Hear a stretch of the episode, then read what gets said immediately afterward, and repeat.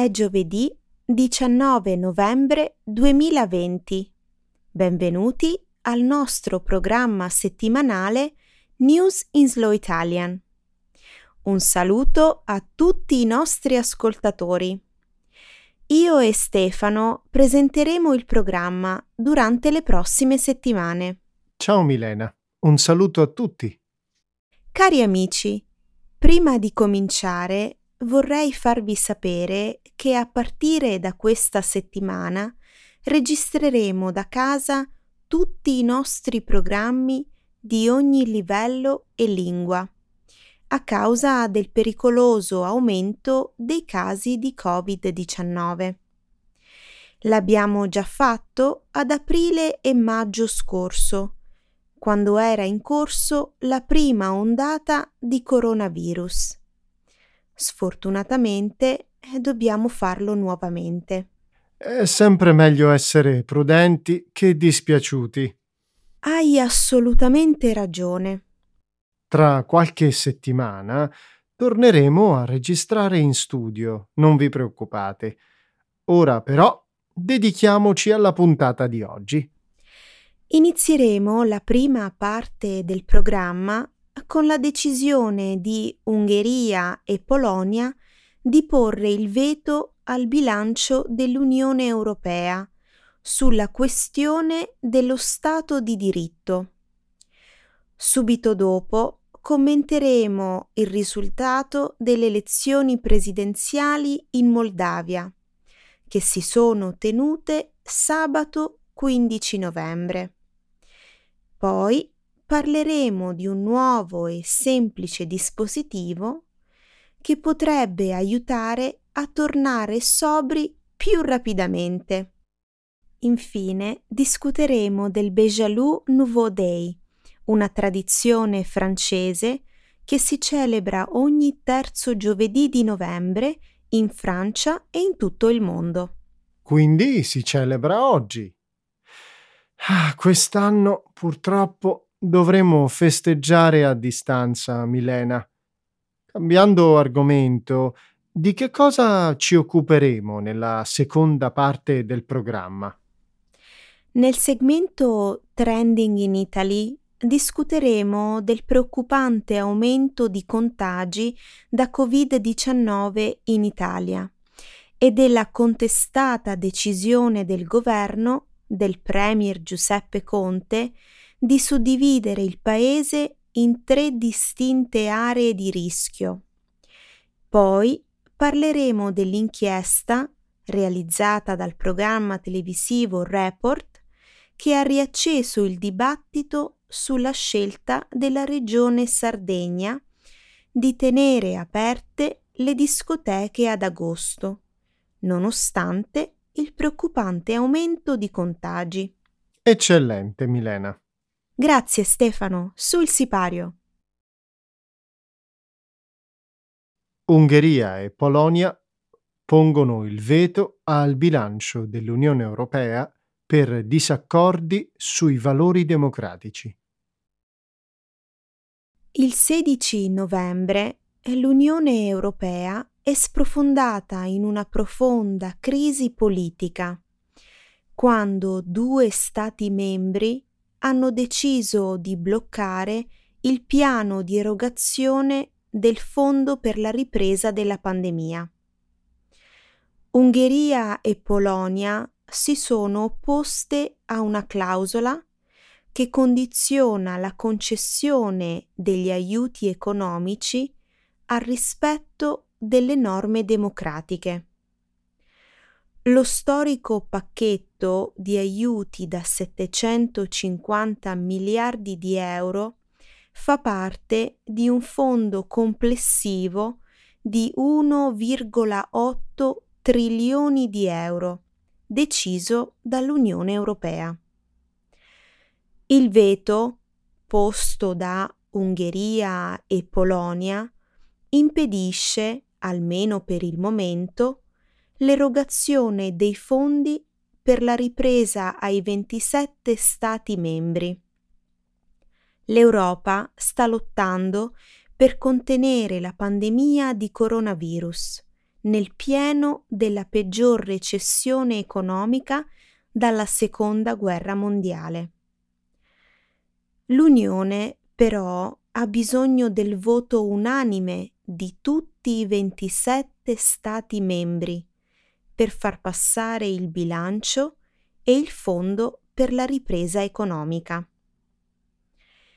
Nel corso dell'ultimo decennio, Ungheria e Polonia sono state sottoposte al controllo internazionale per le forti ingerenze politiche esercitate nei propri sistemi mediatici e giudiziari. Entrambi i paesi restano sotto inchiesta da parte dell'Unione Europea per violazione delle proprie norme democratiche. Milena, per come la vedo io, Ungheria e Polonia stanno sostanzialmente tenendo i paesi membri dell'Unione in ostaggio. Ungheria e Polonia eh, sono effettivamente il motivo per cui l'Unione Europea ha avviato il meccanismo dello Stato di diritto, che lega gli aiuti economici al rispetto delle norme democratiche. È vero. Mi domando, però, cosa stiano cercando di ottenere Ungheria e Polonia. Stanno mandando un messaggio chiaro all'Europa. Non vogliono che l'Unione interferisca nelle loro politiche interne, volte a limitare l'indipendenza del sistema giudiziario e la libertà dei media. Questo è esattamente il motivo dell'esistenza dell'articolo 7 del Trattato sull'Unione Europea, che consente di imporre sanzioni contro quei membri dell'Unione che non rispettano i valori europei e lo Stato di diritto. Questo articolo è stato pensato per le democrazie più giovani all'interno del blocco, come la Polonia e l'Ungheria. Esattamente. Il punto è questo, Stefano. È un confronto importante per l'Unione Europea, per assicurarsi che sia chiaro a tutti gli Stati membri che devono fare una scelta. O sono membri dell'Unione e ne condividono i valori, o non lo sono. Milena, stai forse suggerendo l'espulsione di questi paesi? Polexit? Ungerexit? No, Stefano, ci vorrà del tempo per i negoziati. Quello che Viktor Orban e altri forse non capiscono del tutto è che quando il loro mandato di governo terminerà, l'Europa sarà ancora lì. Ma cosa accadrà al bilancio e al fondo per la ripresa economica, Milena? Economista con percorso di studi ad Harvard, eletta presidente della Moldavia. Domenica 15 novembre Maya Sandu, filo europea ed ex economista della Banca Mondiale, si è aggiudicata il secondo turno delle elezioni presidenziali in Moldavia. Secondo i dati preliminari della Commissione elettorale centrale del paese, Maya Sandu ha ottenuto il 57% delle preferenze sconfiggendo decisamente il presidente uscente filorusso Igor Dodon, con oltre 15 punti di vantaggio. L'elezione di domenica è stata vista come un referendum su due diverse visioni del futuro del piccolo paese dell'Europa orientale. Sandu e Dodon il candidato preferito dal presidente Putin, sono stati rivali sin dalle elezioni presidenziali del 2016, quando Dodon sconfisse di poco la Sandu. Da quando ha ottenuto l'indipendenza, un anno dopo il crollo sovietico nel 1991-1991, la Moldavia è stata divisa tra coloro che sono a favore di relazioni più strette con l'Europa e quelli che, invece, preferiscono legami più forti con Mosca.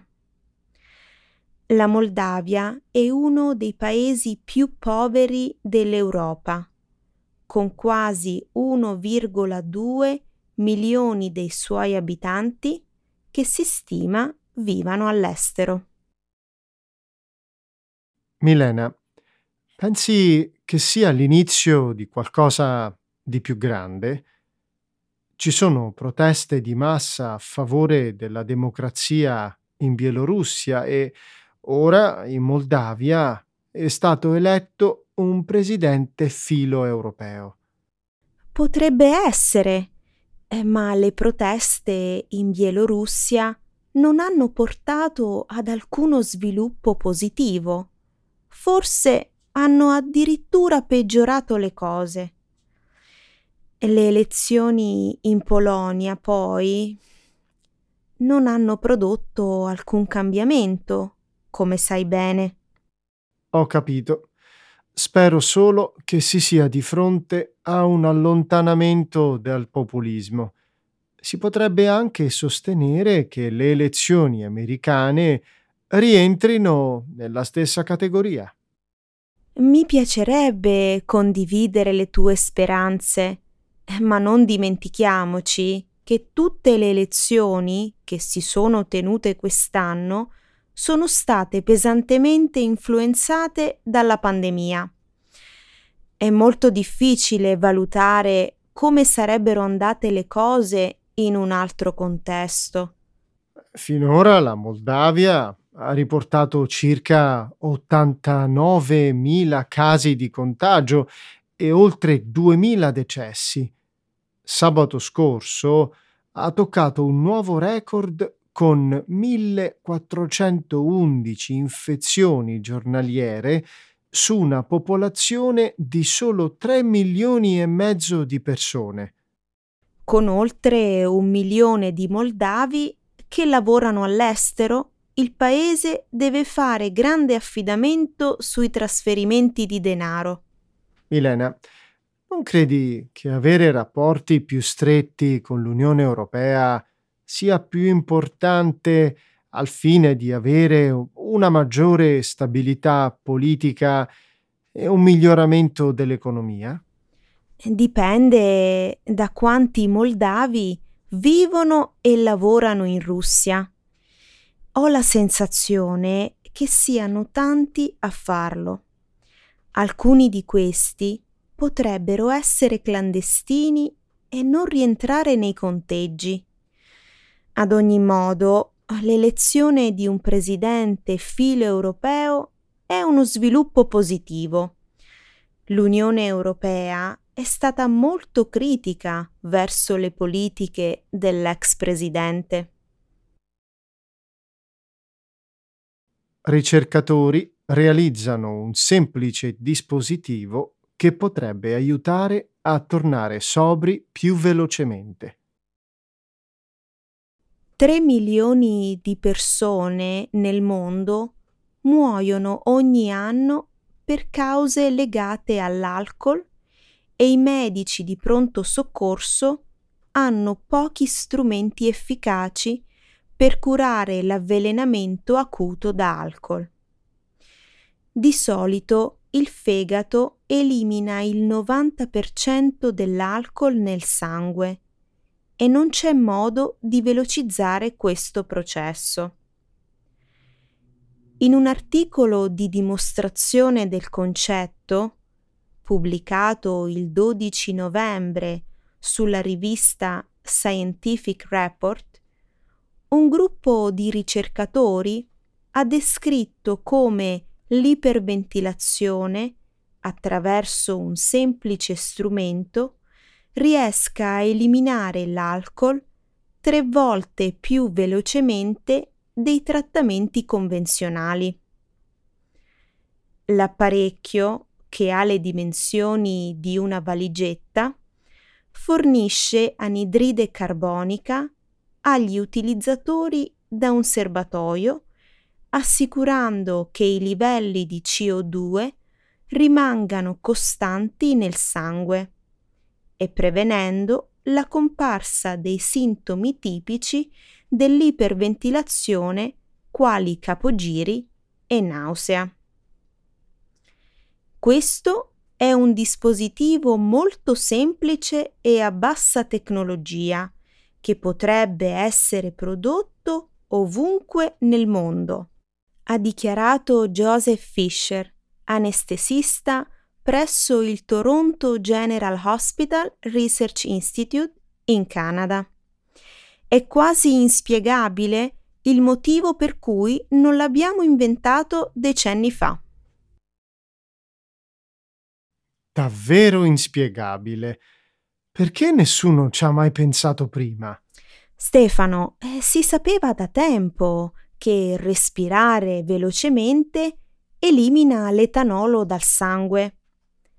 È stata l'idea di controllare i livelli di CO2 a far funzionare il tutto. Se si iperventila per alcuni minuti, infatti, ci si può sentire storditi e svenire. So che non si tratta solo di iperventilazione, anche se è un trucco perfetto per smaltire la sbornia più velocemente, non è un sistema pratico per riportare i livelli di alcol nel sangue entro i limiti di legge. Sono d'accordo con te, Stefano. Bere cognac e poi iperventilare nel dispositivo per un'ora non sembra molto divertente. Nei pronto soccorso, però, questo sistema può salvare delle vite e prevenire delle tragedie. Esattamente.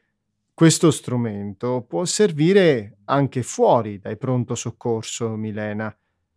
Le dimensioni ridotte e la bassa tecnologia del dispositivo rendono questo strumento utilizzabile ovunque si servano bevande alcoliche.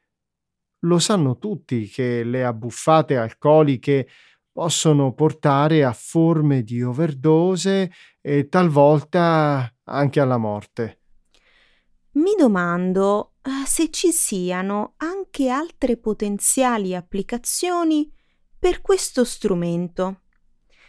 Inizialmente eh, questo apparecchio, chiamato ClearMate, era stato approvato negli Stati Uniti per combattere gli effetti dell'avvelenamento da monossido di carbonio. Forse potrebbe essere utile anche per altri tipi di intossicazione, non credi? Buona domanda. Sono certo che ci saranno altri studi in proposito, Milena. Dopotutto, questa è stata solo una dimostrazione concettuale. È arrivato il Beaujolais Nouveau. Oggi è il terzo giovedì di novembre ed è il Beaujolais Nouveau Day. Un tempo era solo una tradizione francese, ma ora è diventata globale. Nel Beaujolais Nouveau Day si celebra l'uscita in commercio del vino novello con degustazioni, feste, musica e fiere. Questo vino è nato circa un secolo fa come una bevanda economica e gioviale ed era prodotto da gente del luogo per celebrare la fine del periodo della raccolta. Le uve gamai, utilizzate per produrre il Beaujolais Nouveau, sono raccolte a mano nella provincia francese di Beaujolais. Questo rosso fresco e fruttato è il risultato di un veloce processo di fermentazione che lo trasforma in un vino gustoso e leggero, apprezzato in tutto il mondo. Probabilmente il più conosciuto produttore di Beaujolais Nouveau è stato Georges Duboff, che è ritenuto uno dei geni del marketing dietro al vino.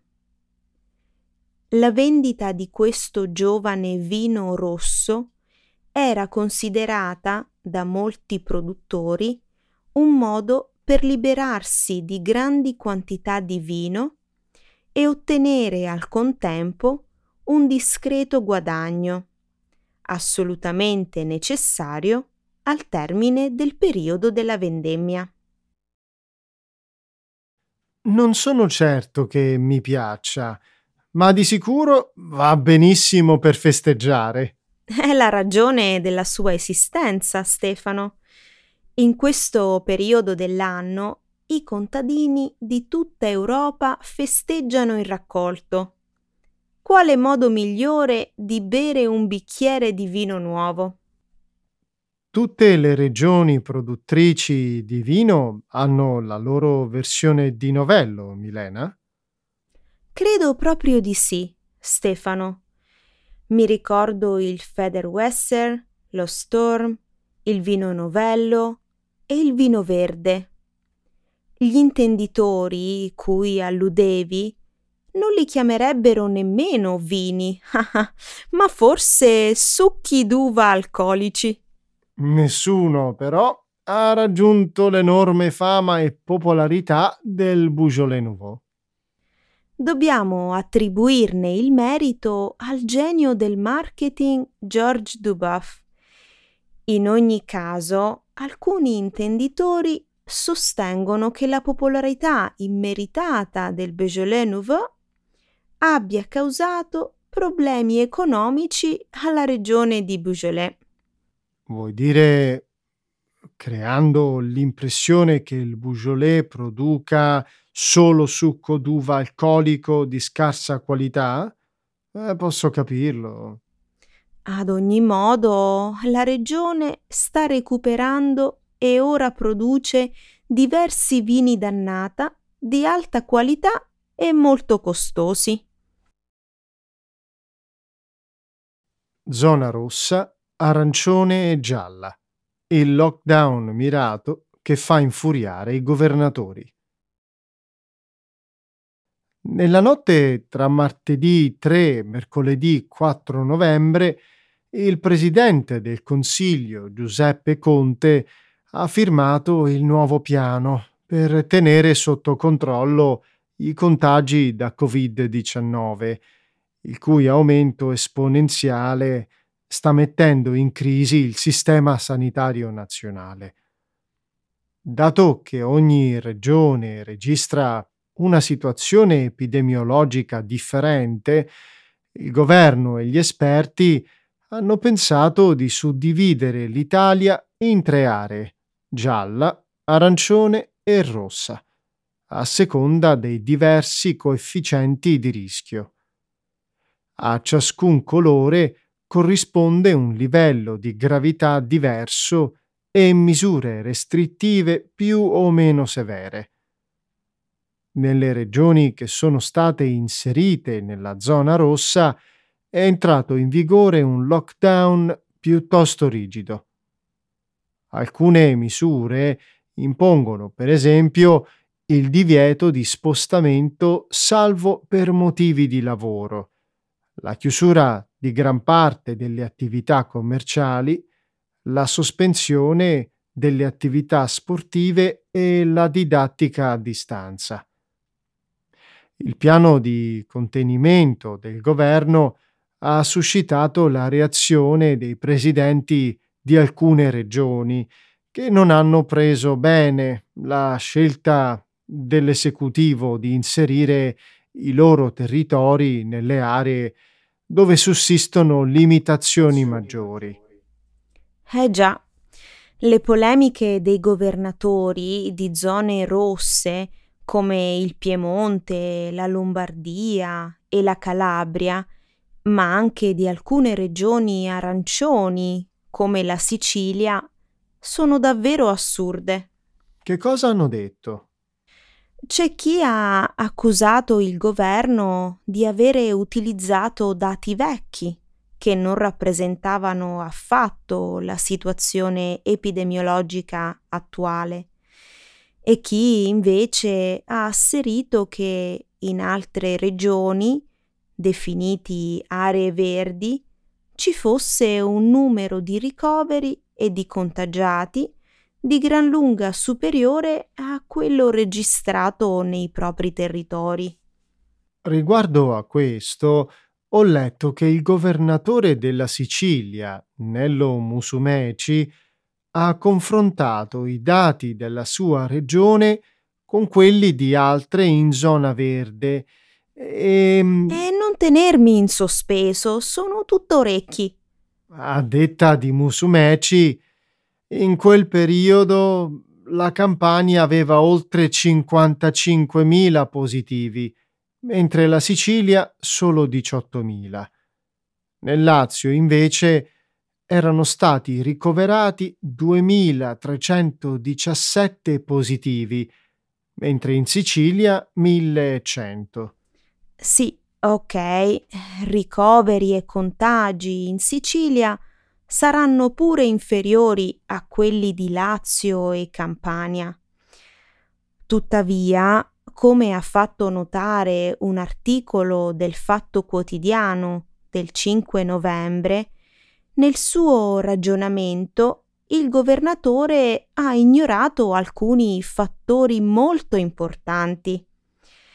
Tra questi ci sono la popolazione, l'attività di screening, il numero di personale medico e di posti letto di terapia intensiva e subintensiva. In tutti questi casi la Sicilia ha numeri molto bassi rispetto a quelle delle altre due regioni e per questo è un territorio fortemente a rischio. In effetti, quando si confrontano le situazioni epidemiologiche di ragioni diverse, bisogna sempre tenere conto delle singole realtà territoriali. Esatto. Non a caso il governo ha assegnato un colore a ogni regione, basandosi su 21 indicatori che servono a segnalare la possibilità di un'imminente escalation di contagi. Dunque, le polemiche sollevate dai governatori sono irragionevoli e motivate da ragioni politiche. In effetti, a pensarci bene, forse non è un caso che i governatori, contrari agli ultimi provvedimenti anti-Covid del governo, appartengono eh, tutti a, alle forze politiche di opposizione. Coronavirus. Scoppia il caso sull'apertura estiva delle discoteche in Sardegna.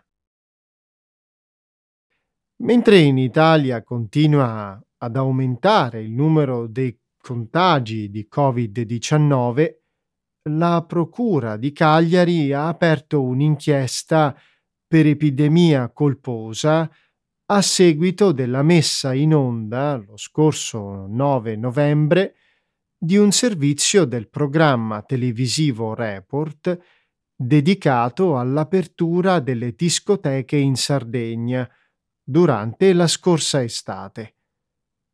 Una scelta ritenuta responsabile della diffusione del Covid prima sull'isola e poi in varie regioni italiane. L'indagine della magistratura vuole appurare se la regione abbia permesso l'apertura dei locali della Costa Smeralda nonostante fosse a conoscenza dei rischi. Secondo l'inchiesta di Report, infatti, proprietari e gestori dei locali notturni eh, della mondana Costa Smeralda avrebbero fatto pressioni sui politici sardi per convincerli a non chiudere i locali della movida notturna fino alla fine del mese di agosto, nonostante la Sardegna registrasse in quel periodo un'impennata di contagi legati alle serate trascorse nelle frequentatissime discoteche. È stata una scelta davvero scellerata. Il Consiglio regionale avrebbe dovuto seguire le direttive del governo e imporre la chiusura dei locali invece di mettere a rischio la salute dei cittadini. Bisogna dire però che il decreto ministeriale emanato dal Premier Giuseppe Conte non era affatto vincolante. Sul piano giuridico, quindi, non hanno sbagliato. Sarà pure come dici. Io però sono rimasta basita quando nel corso della puntata di Report ho sentito che la decisione della regione di tenere aperte le discoteche sarebbe dipesa anche dal parere favorevole espresso dal Comitato Tecnico Scientifico. Di questo documento però non c'è alcuna traccia, anche se nel servizio di report vari consiglieri regionali di maggioranza e opposizione vi hanno fatto riferimento dichiarando però di non averlo mai visto. Mm. È molto strano che una relazione tanto importante sia svanita nel nulla. I giornalisti di Report non sono riusciti a mettere le mani sul documento né a trovare deputati del Consiglio regionale sardo che abbiano dichiarato di averlo letto. La magistratura di Cagliari ha aperto un'inchiesta proprio per appurare l'esistenza di un documento del genere e capire se i deputati sardi fossero a conoscenza dei rischi. È una bella gatta da pelare. Infatti, se ci sono dei responsabili, è giusto che paghino. Tuttavia, Credo sia corretto spiegare le ragioni che hanno indotto i politici a correre questo genere di rischi. Che cosa vuoi dire?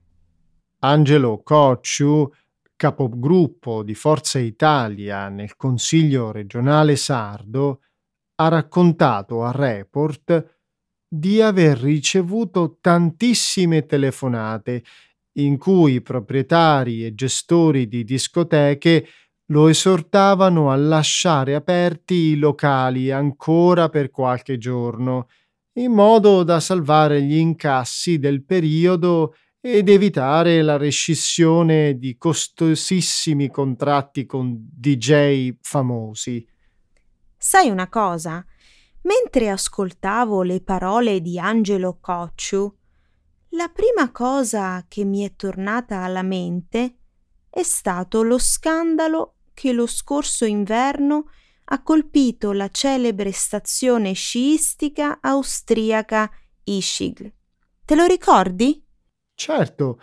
Eh, lì si è sviluppato uno dei più grandi focolai di Covid, diffusi poi in tutta Europa. Esatto.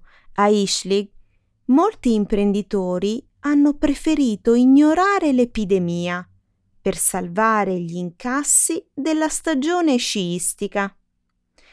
In Costa Smeralda, a mio avviso, è accaduta la stessa cosa.